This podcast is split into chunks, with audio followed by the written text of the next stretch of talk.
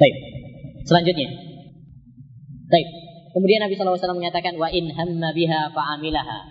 Barang siapa yang hamma ya, bertekad untuk melakukannya dan kemudian dia melakukannya, berkeinginan untuk melakukan kebaikan, kemudian dia melakukannya apa yang dia tekadkan tersebut kata bahawahu indahu asrah hasanatin ila sab'i mi'ati dhi'fin ila adha'atin kathir Allah maka Allah Subhanahu wa taala akan menulisnya berapa? 10 kali lipat kebajikan sampai 700 lipat ila adha'atin kathir sampai beberapa pelipatan yang banyak sekali tapi minimal berapa? 10 itu minimal bisa 700 bisa sampai lebih dari 700. Seperti apa? Puasa. Kata Allah Subhanahu wa taala puasa adalah untukku. Sayalah yang akan membalasnya. Ya, tidak terhingga pahalanya. Demikian juga seperti sabar. Hisab. Orang-orang yang sabar itu diberi pahala tanpa hitungan pahalanya. Baik. Jadi orang yang bertekad untuk keba melakukan kebajikan, kemudian dia melakukannya, maka dicatat oleh Allah Subhanahu wa taala minimal berapa? 10 kali lipat. Dalilnya surat Al-An'am ayat 160. Allah Subhanahu wa taala berfirman, "Man jaa'a bil hasanati falahu asru amsalha, wa man jaa'a bis sayyi'ati fala yujza illa mithlaha wa hum la yudlamun." Barang siapa yang melakukan kebajikan, maka dia diberi 10 kali lipatnya. Ya, dan barang siapa yang melakukan kejelekan tidak dibalas kecuali semisalnya saja. Nih. Wahum la yudlamun dan mereka tidak didolimi. Dan ini merupakan kemurahan Allah Subhanahu wa taala dan keluasan rahmat Allah Subhanahu wa taala kepada hambanya. Kepada hambanya. Kita lanjutkan. Wa in hamma bi sayyi'atin falam ya'malha. Kalau dia sudah selesai ya. Barang siapa yang menginginkan melakukan kebaikan sudah selesai. Sekarang pindah kepada orang yang menginginkan melakukan kejelekan. Wa in hamma bi sayyi'atin falam ya'malha katabaha Allahu indahu hasanatan kamilah. Barang siapa yang punya keinginan untuk melakukan kejelekan lalu dia tidak jadi melakukannya, maka Allah Subhanahu wa taala akan menulisnya satu kebaikan yang sempurna. Dan perlu diketahui bahwasanya orang yang berkeinginan melakukan kejelekan lalu tidak jadi melakukan kejelekan tersebut ya, ada empat macam. Ada empat macam. Yang pertama, seorang yang menginginkan dan sudah bertekad dengan dalam hatinya, lalu dia meninggalkannya karena Allah Subhanahu wa taala. Karena takut adab Allah Subhanahu wa taala. Maka dia diberi pahala kebaikan, satu kebaikan secara sempurna. Dan ini yang dimaksud dalam hadis ini, yang mulia ini. Yaitu seorang yang berkeinginan melakukan kejelekan, lalu dia meninggalkannya karena Allah Subhanahu wa taala. Misalkan, ya, dan semoga saja tidak. Kalau seorang ada seorang misalkan berkeinginan kuat untuk melakukan perbuatan mungkar, ya. Contoh misalkan mau mencuri, misalkan. Ya. Kemudian setelah dia pikir-pikir, dia takut adab Allah Subhanahu wa taala, dia takut ayat-ayat Allah Subhanahu wa taala. Enggak lah. Maka di sini apa? Dia diberi pahala oleh Allah. Kenapa? Kenapa dia diberi pahala? Karena perbuatannya tersebut, yaitu meninggalkannya karena Allah Subhanahu wa taala. Jelas ini ya? Dan ini saya kira jelas. Yang kedua, seorang yang berkeinginan melakukan kejelekan dan dia telah melakukan sebab-sebab tapi ternyata tidak mendapatkannya. Dia sudah berusaha, dia sudah melakukan sebab, tapi dia tidak mendapatkan apa yang dia inginkan sebut. Maka di sini dia diberi dosa orang yang melakukannya. Persis seperti orang yang melakukannya. Dalilnya Nabi SAW menyatakan, "Idal taqal muslimani bisayfaihima fal qatilu wal maqtulu finnar." Nabi mengatakan apabila dua sudah berhadapan, ya, dua orang perang, seorang muslim dengan pedangnya, maka yang membunuh dan yang terbunuh di neraka. Para sahabat bertanya, "Qala ya Rasulullah, hadzal qatil, fama balul maqtul?" Kalau yang membunuh dia itu apa namanya di neraka, itu bisa diterima. Kenapa? Karena dia berdosa yaitu membunuh. Tapi kalau yang terbunuh, kenapa juga di, dikatakan oleh Nabi Shallallahu Alaihi Wasallam masuk neraka wahai Nabi? Nah, dia terbunuh. Ya, paham ini ya? Iskalnya para sahabat. Ada dua orang ini berantem. Ya, yang satu menang. Ya, si A akhirnya menghabisi si B, mati. Kata Nabi Wasallam si A dan si B masuk neraka. Para sahabat iskal. Kalau yang membunuh masuk akal wahai Nabi. Tapi kalau yang terbunuh kok bisa masuk neraka juga? Nabi mengatakan li'annahu kana harisan ala qatli sahibihi. Ya. Dia itu juga masuk neraka. Kenapa? Karena dia telah berusaha untuk mengalahkan temannya, untuk membunuh temannya cuma kalah. Paham ya?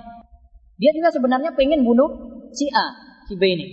Cuma kalah saja. Kalau seandainya dia menang, ya dia yang membunuh.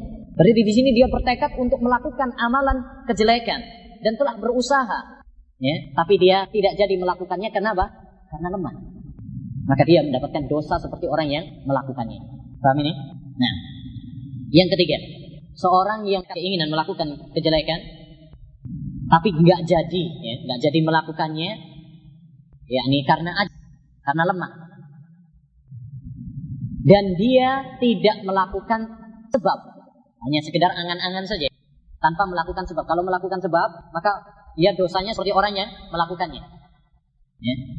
Tapi orang ini punya keinginan yang kuat, berandai-andai, ya, tapi tidak mendapatkan yang dia inginkan. Seperti misalkan yang disabdakan oleh Nabi Shallallahu Alaihi Wasallam, bahwasanya ada seorang yang berandai-andai, ya, seandainya ada orang yang koya-koya punya harta, ya, tapi dia koya-koya menggunakan hartanya dalam kebatilan. Lalu ada seorang yang berandai, seandainya saya seperti dia, tentu saya akan apa? Melakukan seperti yang yang dilakukan oleh si fulan. Kata Nabi apa? Huma fil wizri sawa. Dia dengan niatnya tersebut telah apa? Berdosa. Ya. Karena dia dosa kenapa dia dosa? Karena tekadnya. Ya, tekadnya. Baik. Yang keempat, Seorang yang meninggalkan sudah punya keinginan, tapi dia tinggalkan. Dia meninggalkannya kenapa? Bukan karena Allah Subhanahu wa taala, bukan juga karena lemah.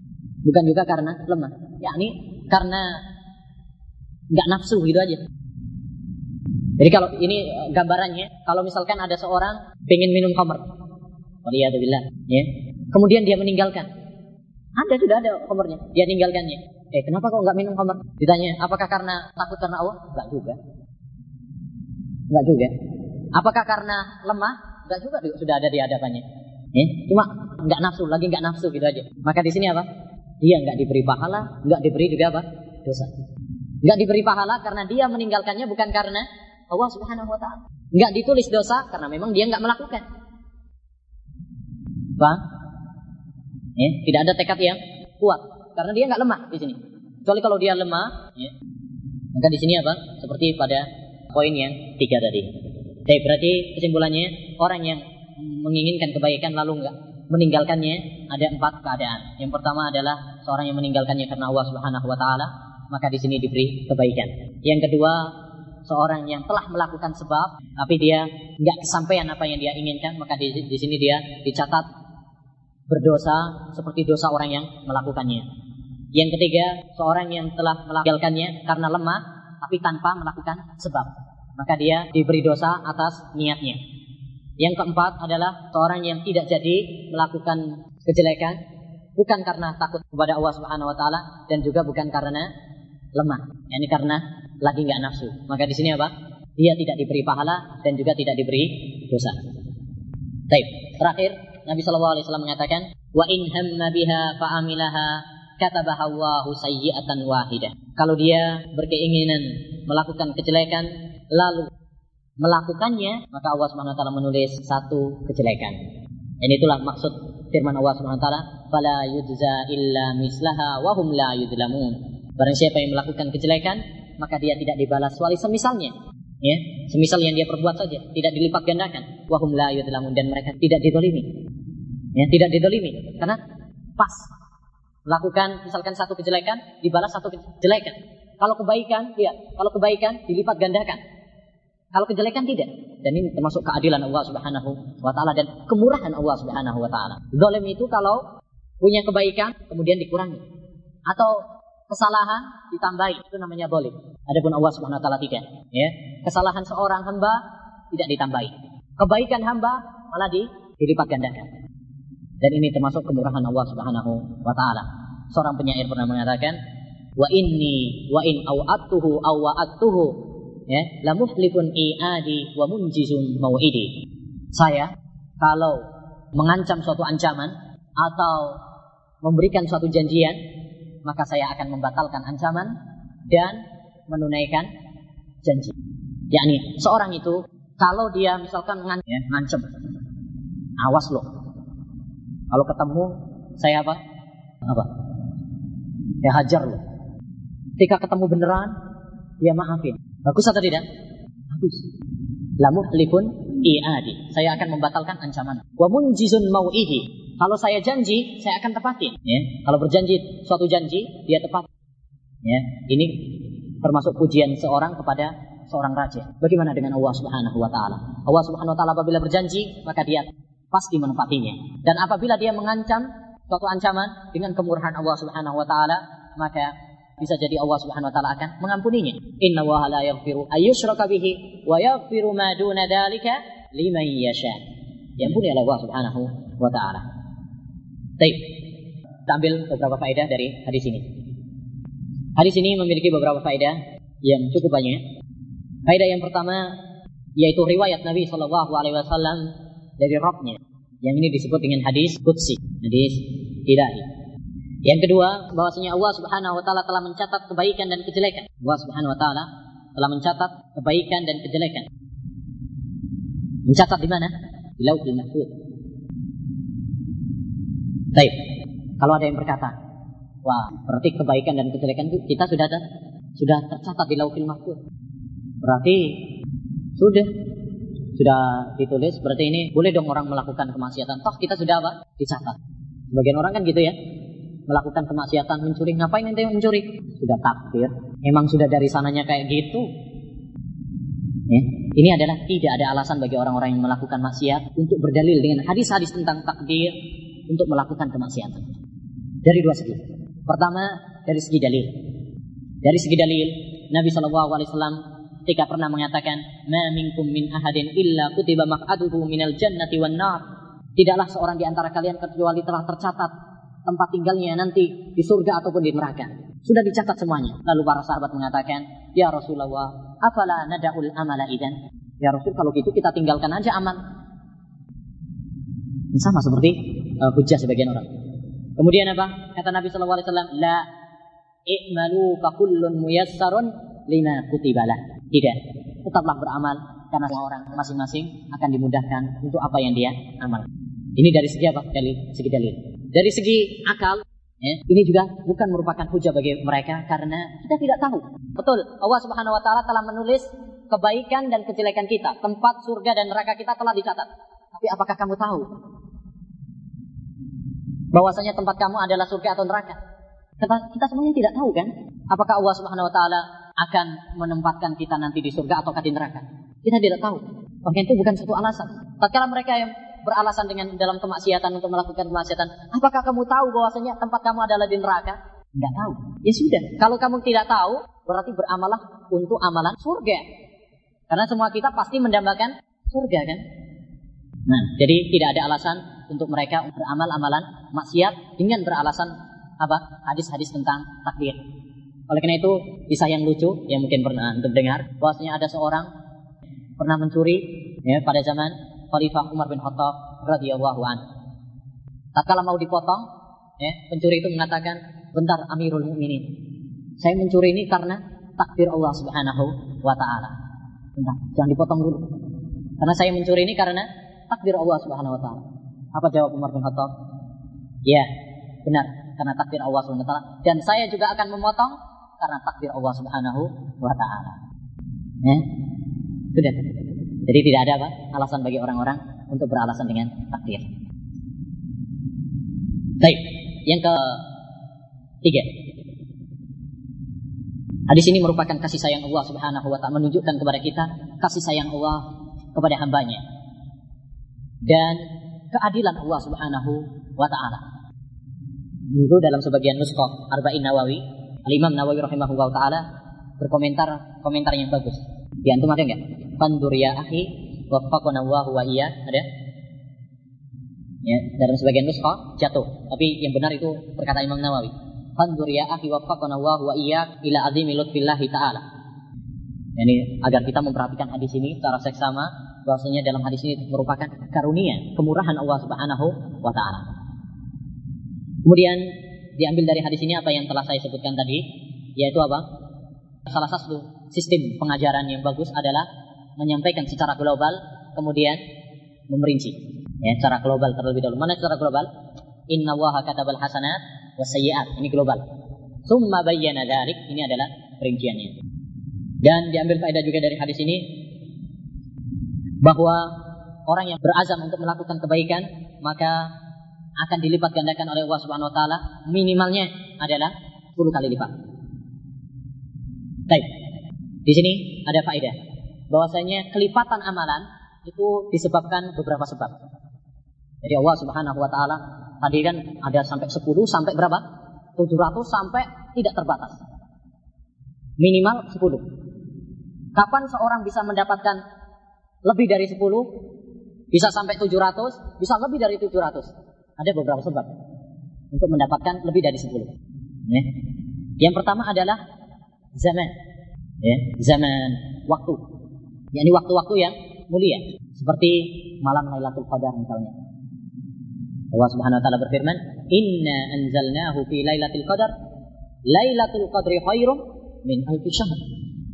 Malam Lailatul Qadar itu lebih baik daripada seribu bulan. Berapa? 82 ditambah 3 bulan. 82 tahun. Lebih lagi. Ya. Ini kelipatan amal sebabkan karena waktu, zaman. Karena kemuliaan zaman. Ada kelipatan amal itu karena tempat. Ya, karena tempat. Seperti hadis Nabi Shallallahu Alaihi Wasallam, "Salatun fi masjidi afdalu min alfi salatin fi masiwa illa masjidil haram." Salat di masjidku ini, yaitu Masjid Nabawi, lebih baik daripada seribu salat di masjid-masjid yang lainnya kecuali di Masjidil Haram. Baik, bayangkan atau apa namanya perhatikan lebih baik dari seribu. Berarti seribu lebih. Oleh karena itu salah kalau orang menerjemahkan sholat di Masjid Nabawi itu apa? Keutamaannya seribu sholat di tempat-tempat yang lain. Ini clear. Harusnya apa? Ditambahi lebih dari seribu. Karena afdol min sholat. Min alfi sholat. Pakai afdol. Afdol itu berarti lebih. Paham ya? Beda loh ya. Kita mengatakan misalkan. Hadar rojul. Misalkan. Orang ini. Ka'alfi rijal. Ka'alfi rijal. Ka'alfi rojul. Orang ini seperti seribu orang. Misalkan. Ini adalah sama persis. Tapi kalau hadar rojul afdal min alfi salat. Eh, min alfi rojul. Berarti apa? Dia lebih dari seribu. Beda. Ya, kalau yang pertama itu berarti imbang seribu saja. Tapi kalau yang kedua mungkin bisa 1200, bisa 1300, bisa 1500. Yang penting lebih dari 1000. Baik, yang ketiga salah satu sebab lipatan amal juga yaitu apa? Amal tersebut. Iktibar apa yang kita amalkan. Amal yang wajib tentunya lebih utama daripada amalan yang sunnah. Amal yang muta'addi yang manfaatnya itu kepada orang lain itu lebih utama daripada yang manfaatnya hanya kepada diri kita sendiri. Amar ma'ruf nahi munkar, dakwah ilallah, mengajarkan, eh, menuntut ilmu. Ini adalah apa? Manfaatnya mutaaddi. Itu lebih baik daripada ibadah yang manfaatnya hanya khusus bagi seorang pribadi. Oleh itu tatkala Imam Ahmad ditanya oleh seorang wahai imam, mana yang lebih utama? Apakah seorang beribadah salat, nafilah, ya, puasa, sunnah ataukah membantah ahlul bid'ah? Kata Imam Ahmad, ya, membantah ahlul bid'ah lebih utama karena manfaatnya untuk kaum muslimin. Adapun seorang yang sholat sunnah untuk pahalanya untuk dirinya sendiri. Demikian juga dari segi keadaan, ya, dari segi keadaan. Ini keadaan dibutuhkan. Seorang yang infak misalkan kepada seorang yang e, masyarakat dalam keadaan misalkan rizkinya Alhamdulillah ya kapan lagi ya rezekinya lancar Berbeda tatkala kita berinfak kepada masyarakat, tatkala mereka kena musibah misalkan, kena banjir, kena apa namanya tsunami misalkan. Mana yang lebih utama? Tentunya lagi pas kecepit itu yang lebih utama, karena pas dibutuhkan, pas dibutuhkan. Nah, bisa juga seorang itu kelipatan amal ditinjau dari apa namanya orang yang mengamalkan, orang yang mengamalkan, yakni seorang yang alim misalkan melakukan suatu amalan, ya, berbeda dengan apa? Apabila yang melakukannya itu adalah orang biasa. Karena seorang alim, ya, tatkala dia melakukan amalan, mungkin akan nanti dicontoh oleh orang lain. muridnya atau masyarakat secara umum. Beda kalau misalkan masyarakat umum melakukan suatu amalan, eh, masyarakat mungkin nggak akan apa menirunya, mencontoh, karena dia menganggap oh, itu orang biasa aja. Tapi kalau orang alim, misalkan dia melakukan suatu amalan, akan ditiru. Mungkin muridnya akan ditiru oleh apa masyarakatnya, ya begitu. Ada juga cara-cara yang lain ya. Kelipatan ini sebab-sebab yang lain, mungkin karena keikhlasan seorang, kemudian karena berpegangnya pada sunnah Nabi Shallallahu Alaihi Wasallam. Itu saja mungkin yang dapat kita sampaikan dalam kesempatan kali ini. Baik, wa